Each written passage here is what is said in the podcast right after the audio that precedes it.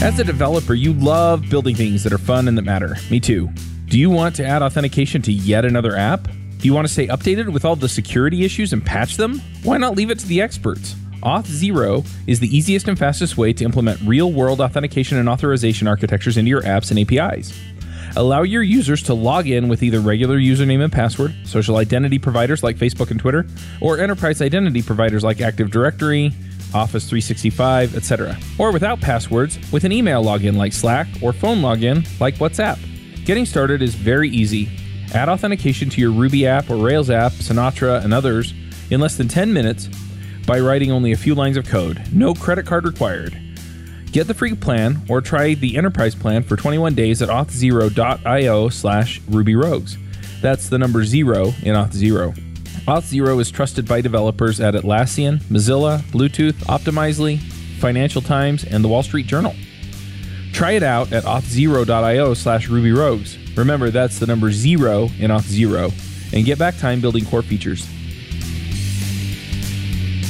Hey, everybody, and welcome to another Ruby Rogues podcast. This week on our panel, we have Eric Berry, Hey! Dave Kimura.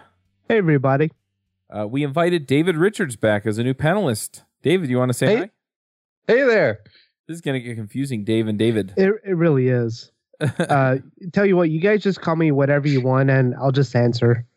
All right, whatever you want. oh, funny stuff.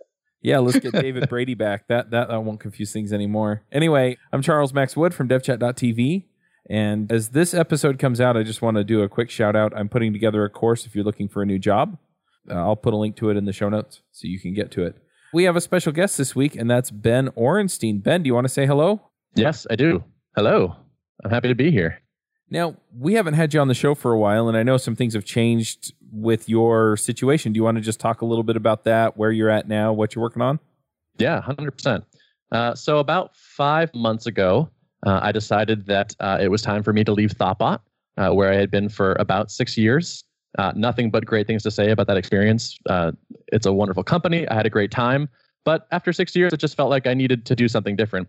And I couldn't think of a way to make that work. I couldn't think of something that was different enough that I could continue to do inside Thoughtbot. And so uh, we parted ways. And I wandered aimlessly uh, a little bit, trying to figure out what to do. And then uh, I decided the first thing that I would tackle is creating a course. So six years at Thoughtbot, uh, did slung a lot of Ruby, worked on a lot of Rails apps um, of various maturity levels, and uh, decided, hey, why don't I take that stuff that I've developed over those years, try to distill it down into the best bits, and turn it into a course. And uh, so I did. And it's called Refactoring Rails.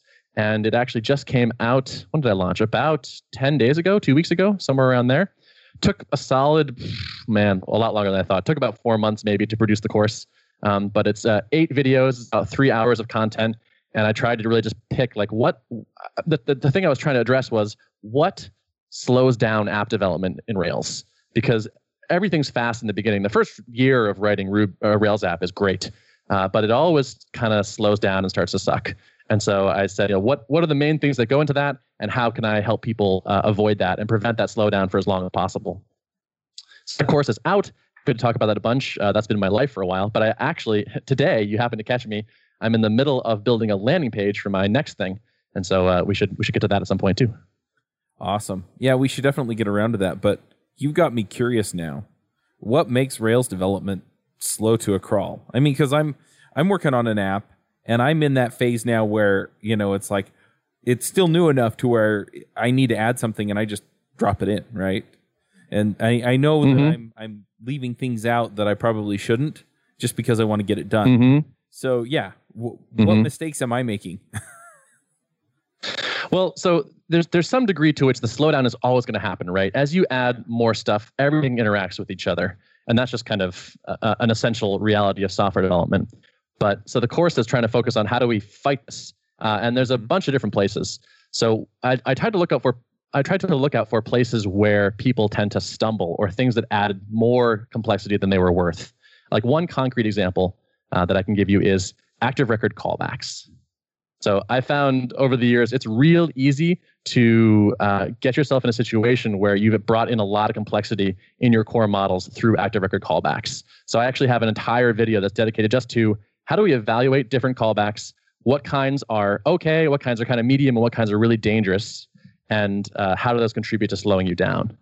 Uh, another another uh, great example is slow tests. Uh, so slow test suites actually, I think, put a big drag on software development. One of my favorite things about working on a new app is just how fast the tests are. And so I'd spend another whole episode talking about how do we make sure the tests stay fast so that the development experience is quick.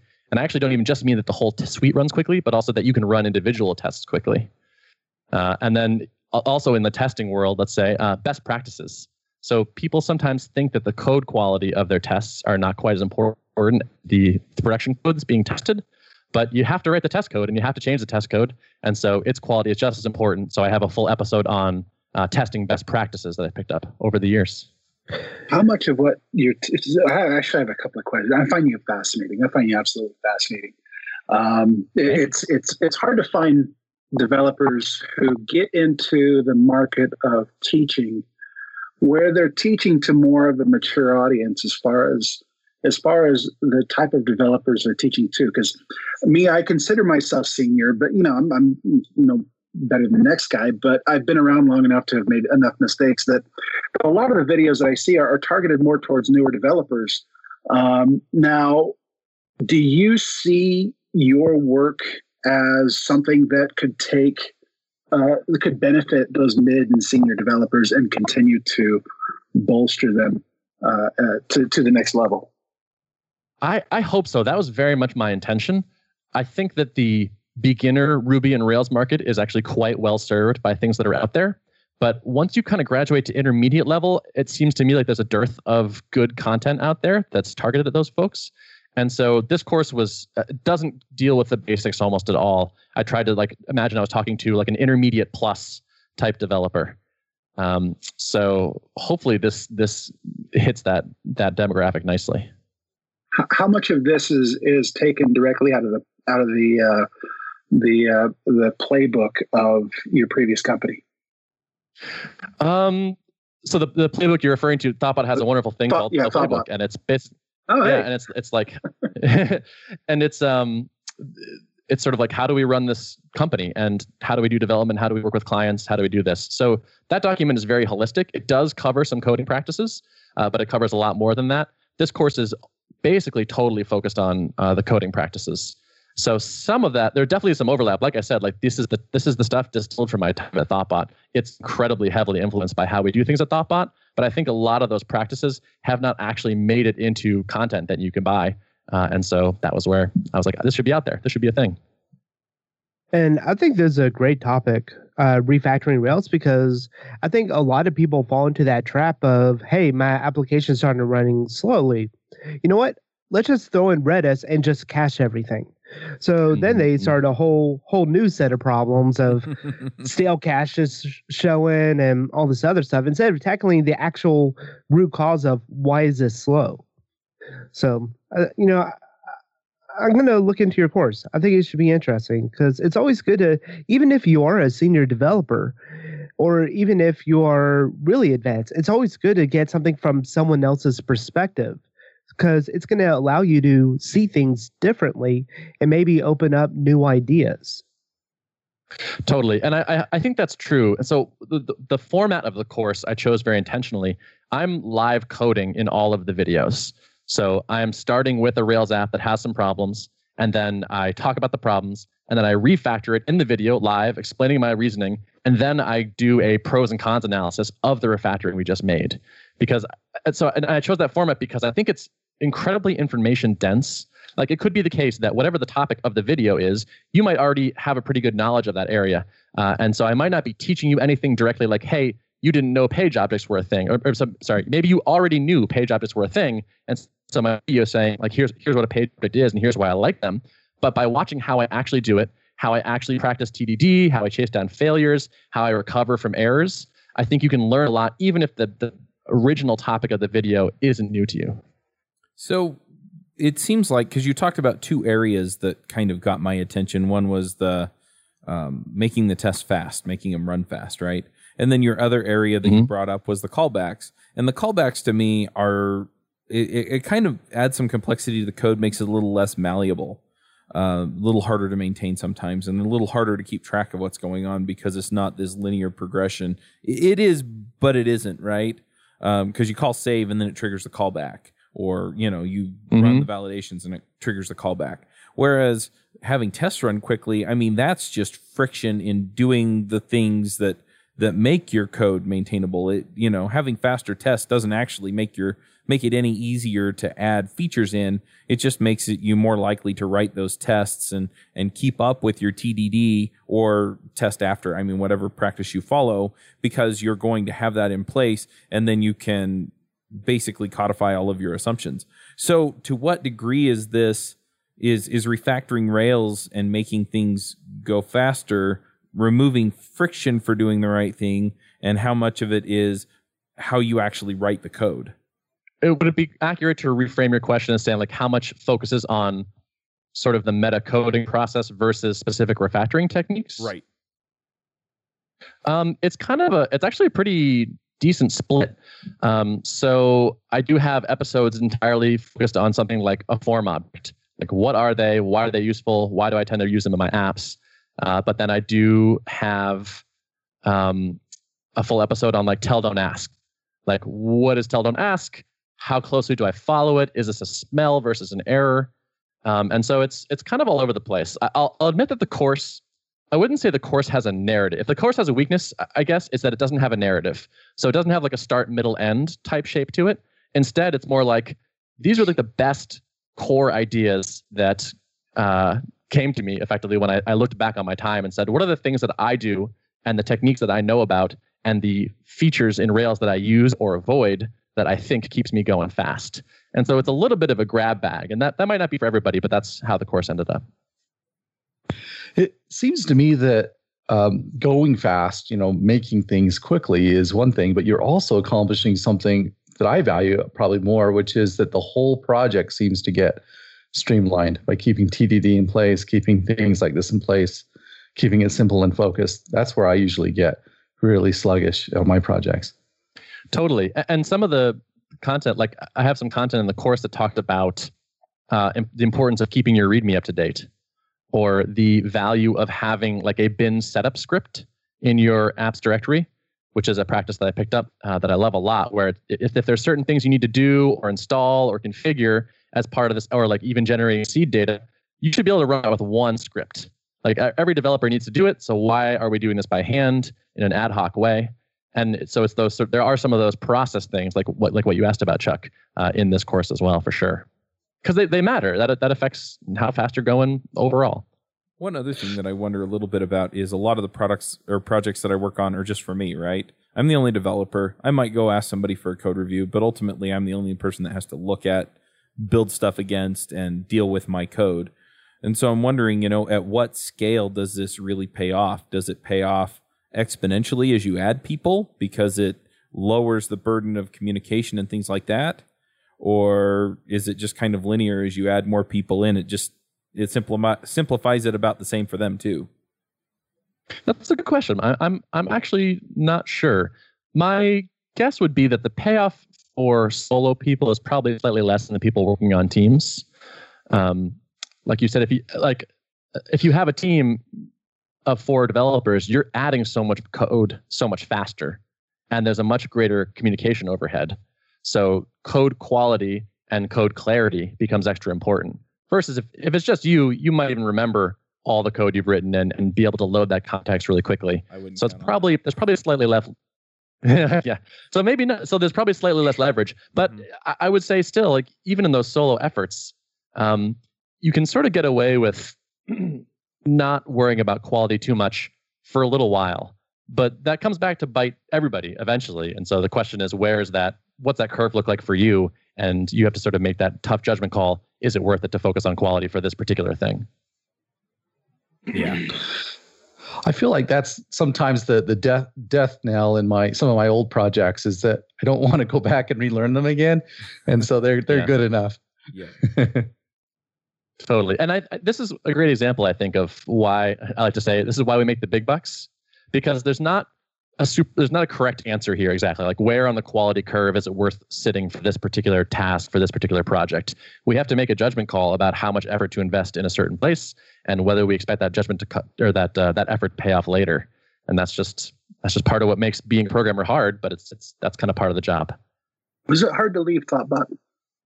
It was really hard. Um, it it was so I'm very close friends with the people there. Uh, really liked the people there. It was a really great job, and it, there wasn't like any major thing I could point to that was wrong. It wasn't like, oh man, I can't wait to escape from this particular thing because this is so bad. And so it was definitely a challenge. And, and also at the same time, when I left, I didn't know what I was going to do. I didn't have a co-founder. I didn't have an idea. I was just like, I'm not quite satisfied with where I'm at. So I know I need to make a change, but I don't know what the change is. So it was like leaving a really good situation for pure unknown. And yeah, it made it hard to pull the trigger. It was emotional. It was it was definitely difficult. I look at certain companies like that, and there's there's several in Utah that I look at, and it's almost like when you go work for a company where the talent is so strong and they are. I mean, Thoughtbot is by you know is a, un, unquestionably one of the thought leaders in in the Rails world, right? They've they've been around since early days. They've helped structure um, shoulda and factory girl and which is not factory bot and all like all these different things that that people use on a day in day out basis. Um, it's almost like if i went to work there i'd be like okay who do i have to pay for this education that i'm going to be getting from you guys? And uh, I, I find it fascinating to talk to people who have gone through that refiner's fire and come out the other end because they're exceptional developers. That they come out as exceptional developers and so I, I am I'm, I'm actually quite jealous of, of your experience, but I can imagine it would be hard to hard to leave that company. It was. It was. It was surprising to me how painful it was emotionally to not be seeing the people. And it's in retrospect that feels stupid because, like, obviously that's one of the penalties you pay for leaving. And I am an extroverted person and I like people a lot. And so I was surprised that it surprised me, but it did. Like, it was. It didn't hit me for like maybe a week or two where it was like, wow, I'm just going to see all those people roughly never, you know, maybe once a month or every every so often. But giving up those, you're effectively giving up those relationships. You're, never going to like, you won't go back to seeing that 40 hours a week, even if you like. I've made some efforts to go have lunch at at, at and like meet up with certain people. Um, but effectively, you're kind of surrendering that relationship, and it was it was tough. It it still is tough, honestly. It still kind of sucks. So I'm curious. You you felt like you you know by going out on your own, you were getting this opportunity, um, and and this, this is part of the the people story, right? Which is so interesting about all of this. You feel like you're you're getting you know whatever it is that you wanted. Do you feel like you're getting closer to that, or any more clarity about what that is? Yes, uh, and that's a good question. I, I I've gotten novelty, that's for sure. Uh, like launching my own thing by myself was for sure new. Uh, I learned a bunch by having to do everything myself uh, and starting uh, from more from scratch without a without a giant audience. Like Thoughtbot has a huge audience, so if you make anything, there's an immediate sort of initial group of people that want it. Uh, I have a little bit of that, uh, but not not nearly on the same scale. Um, so I, so I have learned a lot from that. I, I actually have kind of I, I would say my one of my big takeaways, and this is a thing I suspected about myself, but this is the experience has been confirmed, is I am I'm extroverted. I'm a team person. I like building things with people. And so right now, solo entrepreneurship for me does is not a great fit and does not feel sustainable. So I think I have maybe one or two more things uh, that I could get through uh, in this sort of working by myself phase. But at some point soon-ish, I think I need to rejoin a team of some kind, either a team I make and we work on a thing, or join an existing team or something. But solo style for not a great match. I, I, I resonate so well with what you're saying. So, so well with what you're saying. You should go work with your co-host Derek at Drip. yeah. It's, we we actually have done some pairing on the weekends, which is nice. Uh, it's good to just like work on a thing with a with another human who cares about it. Yeah, I guess we should shout out about your podcast. Um, do you want to just kind of sure. give the the elevator pitch for it? Um, I know Derek. Yeah, totally. From interactions uh, between he and Rob and I, as well as from mm-hmm. MicroConf, and he's a terrific guy. And you know I've admired you for a few years, so uh, I, am excited for what you guys are putting together in the show, even though I haven't listened to it. Thank you. Um, so yeah, so the podcast is called The Art of Product. Uh, I host it with Derek Reimer, who works over at Drip. Drip is an email marketing automation company uh, that uh, built up and recently was acquired by Leadpages. And so Derek has had an interesting journey. He's CTO over there. And we get together each week and we talk about what's going on with us. And it's kind of an interesting con- contrast because I'm working by myself on brand new things. And Derek is working, uh, leading up a team of, I don't know, how, like maybe 15 developers now at this point in a company that was originally bootstrapped and uh, now has been acquired. So we have very different concerns and different things we're coming to the table with. But I think that actually is a strength of the show.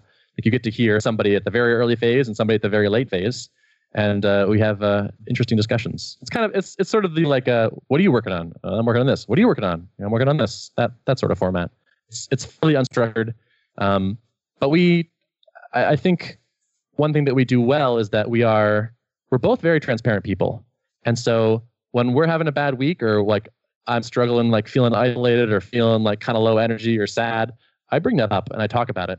And I think we do a pretty good job of sharing the real challenges that are involved with doing these sort of things. And that's important to me because I, th- I think it's important that we not just broadcast the highlight reels. I want people to hear the hard parts too. How, how was that received? So far, so good. People seem to appreciate that.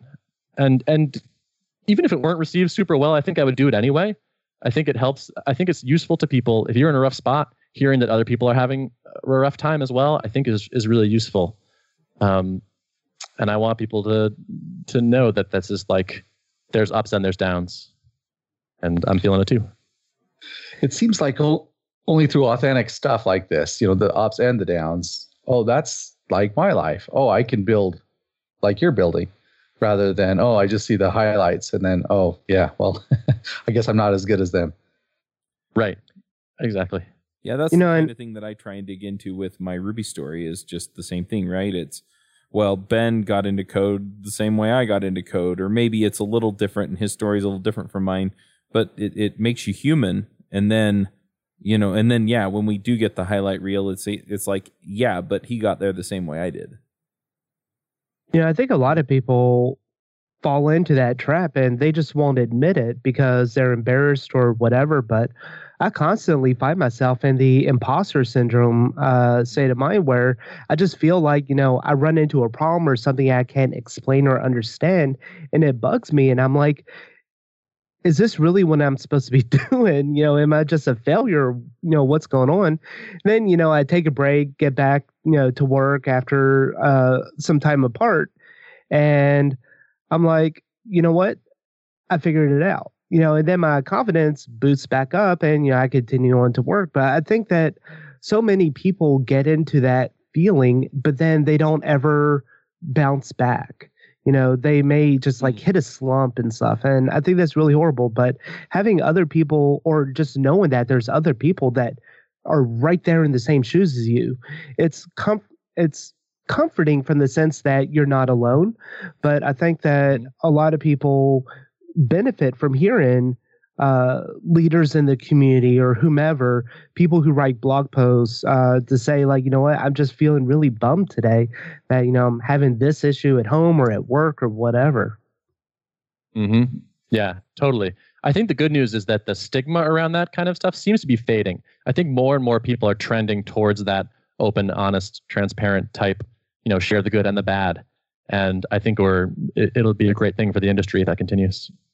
There's been a pretty pretty good focus lately as well on um, uh, on on ties with developers and depression or anxiety or even uh, bipolar disorder and that kind of stuff. So I, I agree that's it, we're we're we're we're becoming we're becoming the type of developers and the type of community that I'm really really proud to be a part of.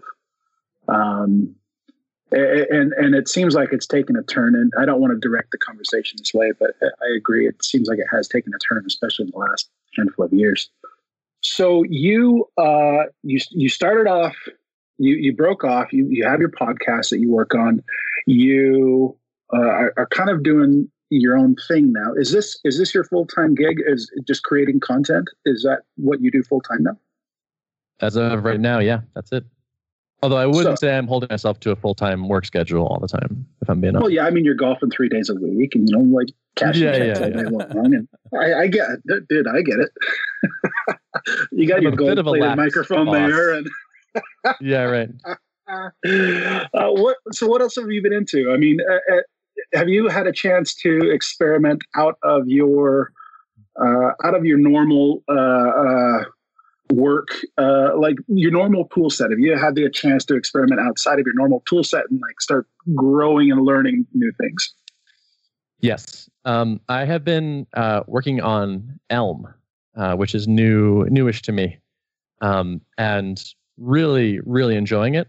So, for those that don't know, Elm is a Elm is a compile to JavaScript language, and it looks kind of like Haskell. It's like an ML-based language, so it has really great types. It's functional, it's pure, and I am loving writing code with a useful and friendly type checker slash compiler. It has been an awesome experience. So I've been doing some of that. I've been pairing on Elm with Derek, uh, doing some little side projects in it, and I'm really digging it.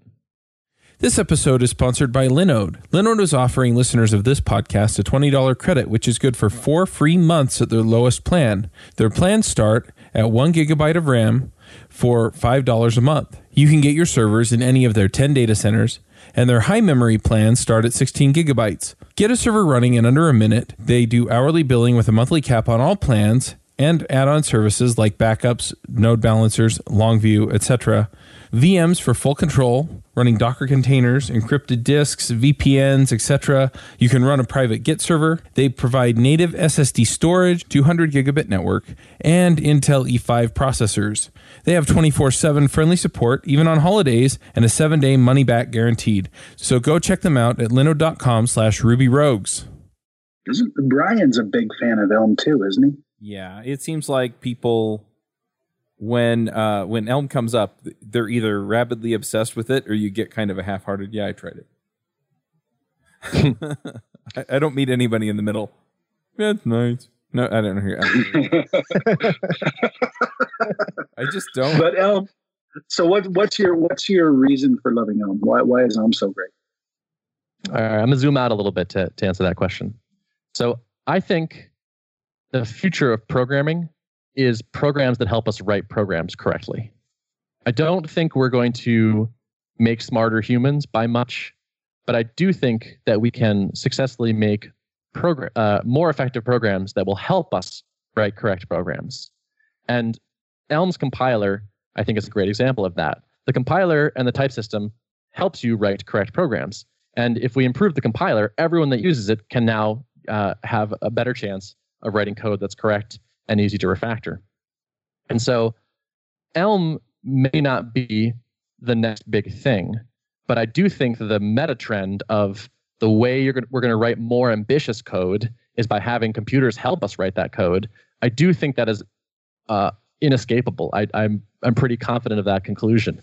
And so Elm may not be the exact thing that we end up using a lot, but I think you should everyone in the programming world should be keeping their eyes on languages like that because I don't think there's there's more juice to squeeze out of programmer brains and keeping track of what's nil and and, and whatnot. Uh, but I do think there's a lot more we can do in terms of uh, programming language design and powerful type systems. I keep hearing that with uh, types, and and I've used types in different languages and love that. It, and everything, every time anybody moves on to something new, they always bring up the type system. It just seems that human brains can't keep up without having types in there to help us out. We're Rubyist blasphemy. I love So, so check. Oh man. I'd be willing to bet. I'd be willing to bet all of the money I've made for my course so far that your most common exception is no method error on nil, right? Probably. Probably. yeah. Like, I'm, I'm looking around guiltily. yeah. I mean, that, that's just that's basically like the Ruby exception. That's like you know part of life. And the reason is nil is pervasive in Ruby. It, it it gets returned a lot from places you might not expect it. It's kind of Ruby's default answer, like oh I don't know, here's nil, uh, and that is that is a, a great example of a problem that you can solve with the type system. And like for instance, Elm has a thing called a maybe type. It's like an optional from Scala or Swift. Um, and it basically you can represent in the type system, hey, this thing might return a user or it might return uh, nothing. There might not be a user there. And Elm lets you not have to remember that. Like in Ruby, the answer to like de- returning nil is just like remember to check for nil all the time, everywhere. Never forget. If you do, it'll blow up at runtime. Preach. that's that to me is just what's that? preach it. Preach. Yeah, that to me is just an untenable position. Like we're we're not going to be able to write great current software over long term and more ambitious software when we have to do things like remember all the time to check this thing all the time, never forget. But computers are amazing at tasks like that. They're so good for it, and so I think we should offload that kind of thing out of our brains and into a program. yeah. and I that's what Elm not- does, and that's what I think the future is. I may or may not have a TypeScript habit, so I understand. Mm, mm. cool. I came back yesterday on a project. I, I've been doing a lot of Elixir lately, and I came back to Ruby yesterday and uh, didn't have my pattern matching, and so not knowing what type Mhm. of thing I'm I'm receiving just drove me nuts. And I anyway, I, I I like these kinds of things sometimes, but but to be fair, I did about ten times more with my Ruby, my quick Ruby scripts to to figure out a problem than I could have done in any other language that I know. So I I have a question going back to the kind of the original topic of this, where we were talking about development speed um, in Rails. A lot of people, when they're refactoring their Rails apps and they're trying to get more speed out of it, they're refactoring older versions of Rails, right? They're they're in a position where they're working in Rails three or Rails two, heaven forbid. Um, you know, Rails three was nice, Rails four was nicer, um, and so it's kind of an upgrade and a refactor and trying to get uh, tools and all the other stuff. So, so how does that work? Um, what do you mean by how does it work? So, so how how do you do different things? Like if you're working in an older Rails app, d- does your course dive into, you know, upgrade first, or does it dive into you can still do these things in Rails three? Um, I didn't. So in my course, I used the latest Rails version, which is five something. I forget. Um, and I didn't really address uh, upgrades from older Rails versions. Um, those definitely are tricky. They're part of having an older app, uh, but I just decided to treat that as out of scope for this particular course. All right. So then most of your uh, points or episodes in your course, um, they're things that have existed in Rails forever, and so people in a Rails 3 Yes. or Rails four app can still use them. Gotcha. Yes. Yeah. Oh, totally. So having made video courses before uh, that relied on certain ver- uh, versions of Rails, I will never do that again if I can at all avoid it. Uh, up- updating a video course is brutal. You basically have to. You often just have to start over from scratch, which is awful. Um, and people have this perception: oh, this if this uses an older version of Rails, the content is no longer valid. If you you know, and and sometimes that's true. It's usually not. For my course in particular, the concepts I'm talking about are I expect a total. I mean, are are, are relevant for all all Rails versions you might feasibly use, and probably uh, the future of Rails as well. I mean, talking about things like tell don't ask, or testing best practices, or um, using REST reliably, or fa- refactoring form objects. I don't think these are ch- things that will change across Rails versions. Callbacks maybe a little bit, but they've been pretty stable for a while. Yep. I have found that I've, I I oftentimes, probably probably once a month or once every other month, go back to uh, to view the uh, RailsCasts, and, and of course, more recently, like I'm totally digging and diving into uh, Drifting Ruby. Um, awesome resource as well. I know that. Yeah, yeah. yeah. Yeah, you know, that's one of the things though, when you talk about refactoring older apps, is that you don't have good test coverage. Chances are, you know, so that's one of the things where, you know, I started Drift Ruby uh, over two years ago and I was horrible with writing tests. You know, it's actually been a more recent practice in the past year of realizing the importance in tests that I am going to touch this code again. It's not a matter of if I will, it's a matter of when I will. And when I do, I need that confidence that the changes that I'm making are good changes and it's not going to break functionality. So I, I recently just got uh, complete code coverage on Drifting Ruby. You know, there's not a lot of moving parts, so it wasn't too difficult. But now um, I have the confidence that if I want to go in and make a new feature or change something around, that it's going to work. and I don't have to worry about getting a um, email at 2 a.m. saying, "Hey, this is broken." So I think you know the first stage in refactoring is having good test coverage, because if you don't have that test coverage, then you have zero confidence. You have what you think is confidence, but you don't have the actual true confidence that this is going to work. Totally. Yeah, I, I, I view having strong test coverage as pretty much a requirement for like serious software development. I, actually didn't even cover that in my course because I took it for a given. Uh, granted, Thoughtbot is pretty uh, test obsessed. Like we're very that that is baked into the culture. Is that we, we I think we TDD just about everything, um, and so yeah, I I wouldn't work. I mean, I would I wouldn't join a company whose app didn't have a test suite for it. Like I wouldn't I wouldn't take on a project. I wouldn't do it myself. I just think that's part of the core comp like skill set of a professional professional developer is writing tests for the code that you're writing. Almost always. Exceptions apply, sure. Yeah, I think a lot of people just fall into that trap where upper management they demand results. They want to see results, and you have to cut corners uh, to deliver those results. And sometimes what gets cut is the tests because tests take a while to write. You know, good tests do co- to cover mm-hmm. a lot of different scenarios. So I think those are mm-hmm. usually like the first things to you know get dropped off if you have a deadline to meet and there's not enough time. I think you're right, and I think that's unfortunately a false optimization. So skipping tests is one of those things that in the moment feels fast, but over the even medium term is slow. Like yeah. not having test coverage means that later you're going to pay massive penalties in your inability to refactor the app. And so I personally haven't been in that situation where I've had to to make those trade-offs much.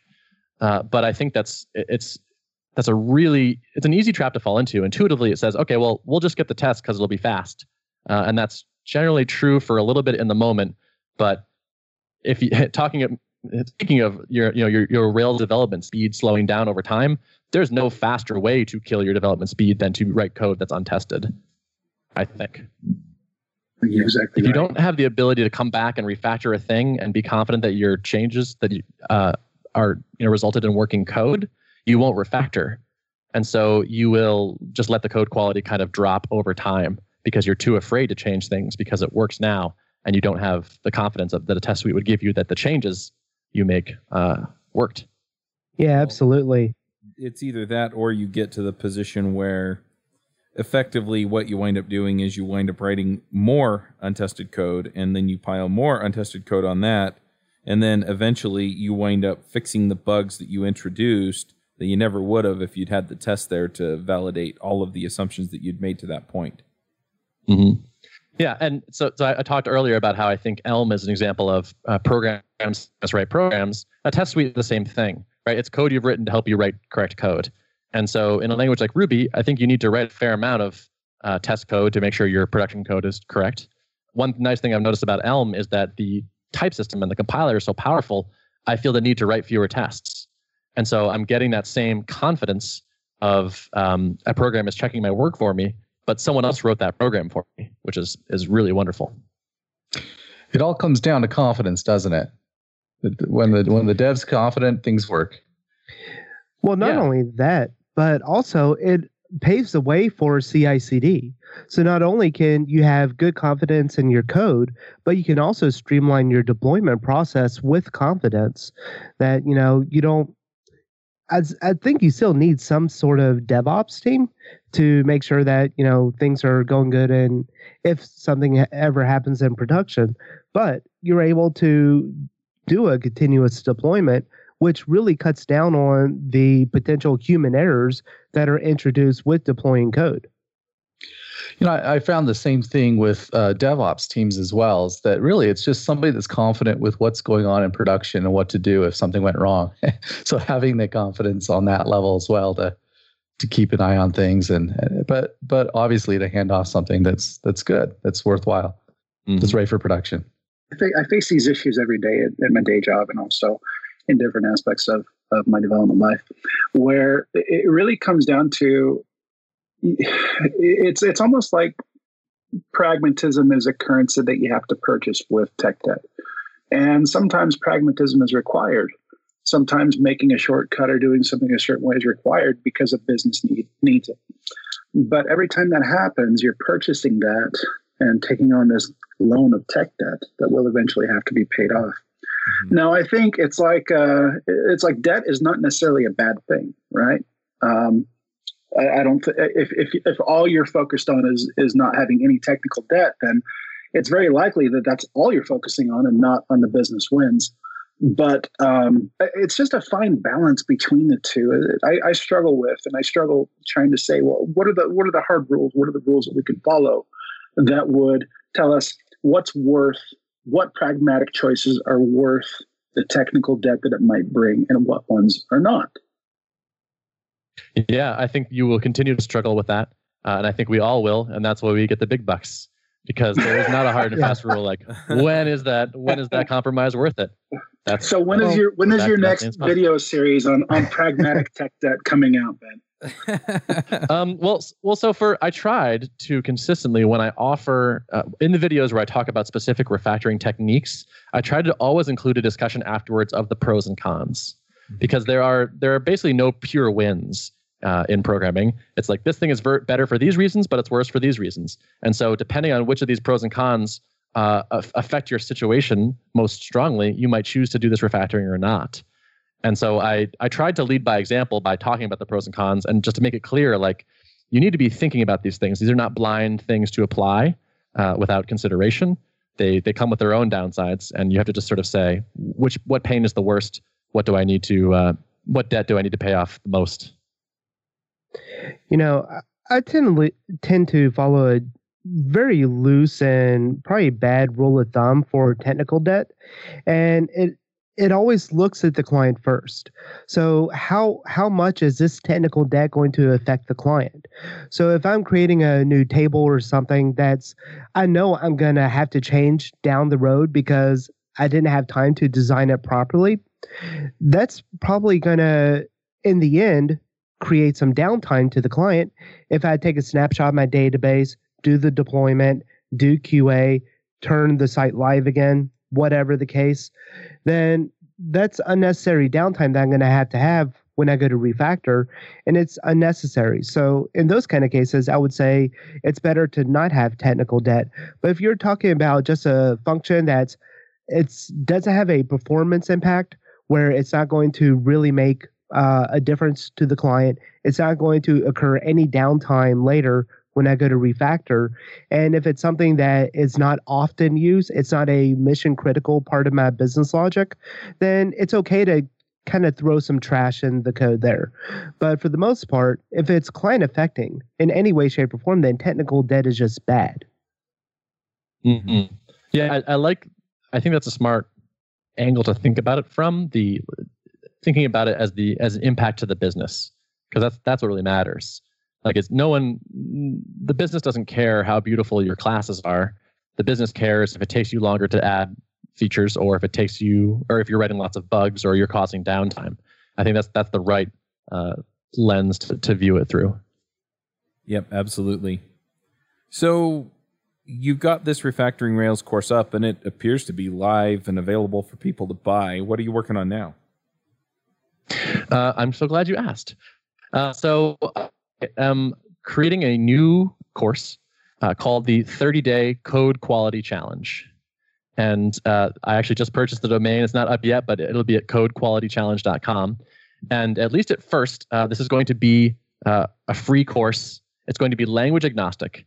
And my the, the view of the course is it's better to do a little bit every day than to try to do these big heroic quality improvements. And so for a month, I'm going to be sending out uh, a tip every workday, or sorry, an assignment, I should call it, every workday on, okay, today we are all going to do, make this change to our apps.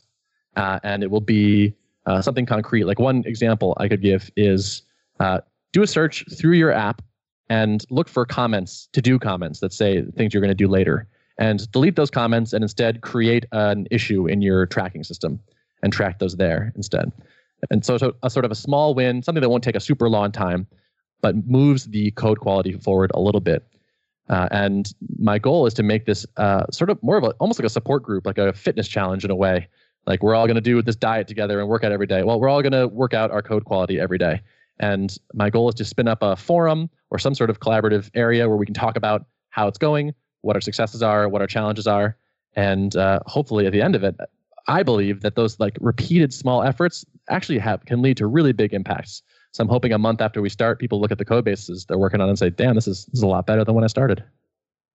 I'm in. That's just exactly awesome. what I need on on a project I'm working on. Is just you know we we've got it, we've got it delivered. It's doing great things. Now we get to clean it up a little bit and not lose momentum. So this is perfect, perfect for me. Awesome. Thank. Cool. So, yeah, so I guess my prerequisite is to go put comments in my code. no, don't do that. Um, yeah, if I may have, I may need to do something like a fallback, a fallback challenge for when, uh, you know, people don't have, it's not appropriate to people, but we'll see. Well, the thing is, and the, the, the thing that I like about this, you know, even more than the refactoring Rails course is that, for example, in sports, you see these athletes go out and when they're practicing, you know, on the ice or in the pool or anything else, they are basically doing just the basics, right? I mean, I was a swimmer in high mm-hmm. school and it was, you know, the position of my hands or, you know, we would put fins on and kick, you know, to to practice our technique and to add resistance, you know, to th- strengthen those muscles. And mm-hmm. that's that's what this thing kind of shouts to me is, look, you know, there are some really small basic code quality things that you can do. And if if you do them every day, then you'll get to the point where okay, now we have a larger refactor or now we have a bigger issue to solve. Boom. You know, I've got enough of the basic skills to where I don't have to think about those. I can just think on pushing a little harder or kicking a little faster or, you know, just just digging in a little deeper. Totally. Yeah, I, I think people discount a little bit the power of small repeated efforts. It's easy to focus on sort of a heroic uh, like we should take a whole week off or a month off and just uh, and just spend all day uh, fixing these this technical debt or whatnot. But that's hard to justify. It's hard to fit in a schedule. Uh, but it, these like small repeated efforts, I think, are can be quite effective in the aggregate. Uh, but they're easy to fit in your week. They're easy to justify, and so I, I, I think I think there's something here. I'm I'm excited about this idea. Yep. All right. Well, is there anything else we should dive into before we do picks? Make sure that you have good code coverage because even when doing something, you know, to tell you a horror story, it is Halloween today, so not sure when this mm-hmm. will air, but um, I went and added frozen string literal true to the top of some of my classes, not realizing that I was manipulating a string down and like further down in a method, and it broke the method. So you know, even though that was a quote better practice, and I think in Rails 3 or in Ruby 3, sorry, that's going to become a default that you would have to explicitly set a frozen string literal to false to not have uh, that functionality within that file. It broke some stuff. So if I had good code coverage, then I would have caught that immediately without deploying to production. So I think a prerequisite to anything, reducing technical debt, refactoring, adding new features, having good coverage, whether you're doing TDD or not, is really important. Seconded. Yep. All right. Well, let's let's do us some picks. Okay. Do you run your own freelance business? Or maybe you're thinking about picking up some business on the side? Well, then you need FreshBooks. FreshBooks is the quickest and easiest way to get invoices out to your clients. It's easy to use, it works anywhere, available from any device uh, on the desktop, iPhone, iPad, Android, and all of your data is backed up and secure. And it makes it really easy to get organized and get paid. You'll be tracking time, logging expenses, and invoicing your clients in no time. You can also save time billing, freeing up several days per month to focus on the work that you love, and you get paid faster. FreshBooks customers are paid on average five days faster because there's a link on the invoice that says pay me now and it's a great way to grow your business. Plus, FreshBooks is offering a 30 day trial. That's right, 30 day trial if you try them out. So go to gofreshbooks.com slash devchat and enter devchat in the How Did You Hear About Us section. Once again, for a 30 day trial, go to gofreshbooks.com slash devchat and enter devchat in the How Did You Hear About Us section. Dave Kimura, do you want to start first? Aha, you said my last name to say me. yeah, uh, I, I, just have one pick today, and it's called Sentry. It's a error manage or error tracking, and it's something that I had heard of in the past a lot. And uh, I recently just stood up my own environment of it, and it's been amazing. You know, it's a really good error tracker, and I had done an episode on tracking errors and posting them to Slack but Sentry just does all of that for you. So I've I've been really impressed with their software and just how well it works. So that's my pick. Nice. Um, Dave Richards, what are your picks? Yes, today I've got one as well. It's a TED Talk from uh, Dan Ariely, and it seems to fit really well with what we're talking about today. Uh, so it's what makes us feel good about our work, and so it it's a great talk. Awesome. Um, I see that uh, Eric is dropping in and out. So if we can get him back in, we'll let him do picks. Eric, do you want to do some picks? Yeah, my internet keeps going in and out, so I'll be really quick here. My pick, which I found completely invaluable and, and, and every developer needs to look at it, is Metabase. I've talked about it before, but I feel so strongly about this. Metabase provides you top tier BI quality tools that sit on top of your database that give you immediate reporting, uh, immediate uh, uh, powerful query generators, and it's free. It's it's an open source project. Um, Metabase.com is the website. If you don't use it yet, you're doing yourself a disservice. Check it out, Metabase. Awesome. Um, I'm going to jump in here with a few picks. Um, the first one is uh, Neu Year. That's N E U year.net. Um, they sell ginormous whiteboard calendars that, that come in rolled up like a poster. So I have like my whole wall. It's it's literally a six foot by three foot calendar that's on my wall, kind of in front of me. And uh, so I put it up for 2018. I've been putting in like the conferences I'm going to attend and everything else, uh, family reunions. My wife made sure that that wound up on there, um, and that's just been super. So I'm going to pick that. Um, one other thing that I'm going to pick here is um, I ran by Walmart the other day because I had a project that I was working on and my soldering iron just wouldn't get warm. Um, and I fiddled with it for a while and I finally gave up. So uh, I went and got a battery powered cordless soldering iron and I, I, I love it. I don't have to pull on that stupid cord.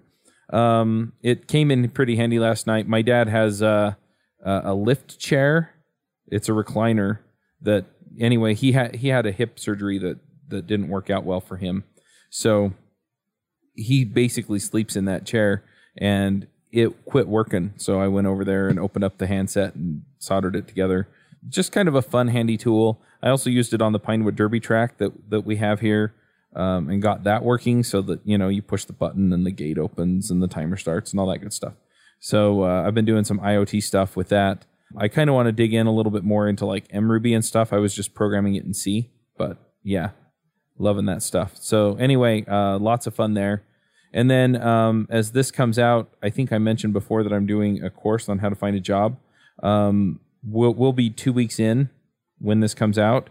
Um, you can still sign up and get the videos and any help you need. But uh, yeah, just just uh, gonna point that out because I double checked the timeline on a lot of this. Uh, ben, do you have some picks for us? I do. I have two. Um, so the first one is a gem that I use in all my apps, which is called Adder Extras. And it basically lets you eliminate some boilerplate from Ruby. So, for instance, uh, it's very common to make a class that say, like, this class takes an invoice and an employee, and I want to assign them to instance variables, and then I want to make a private set of attr_reader for invoice and employee. And that's like six ish lines of pretty boilerplate Ruby. And this gem lets you do it in a single line and I'm a big fan. Eliminates a lot of noise. Nice.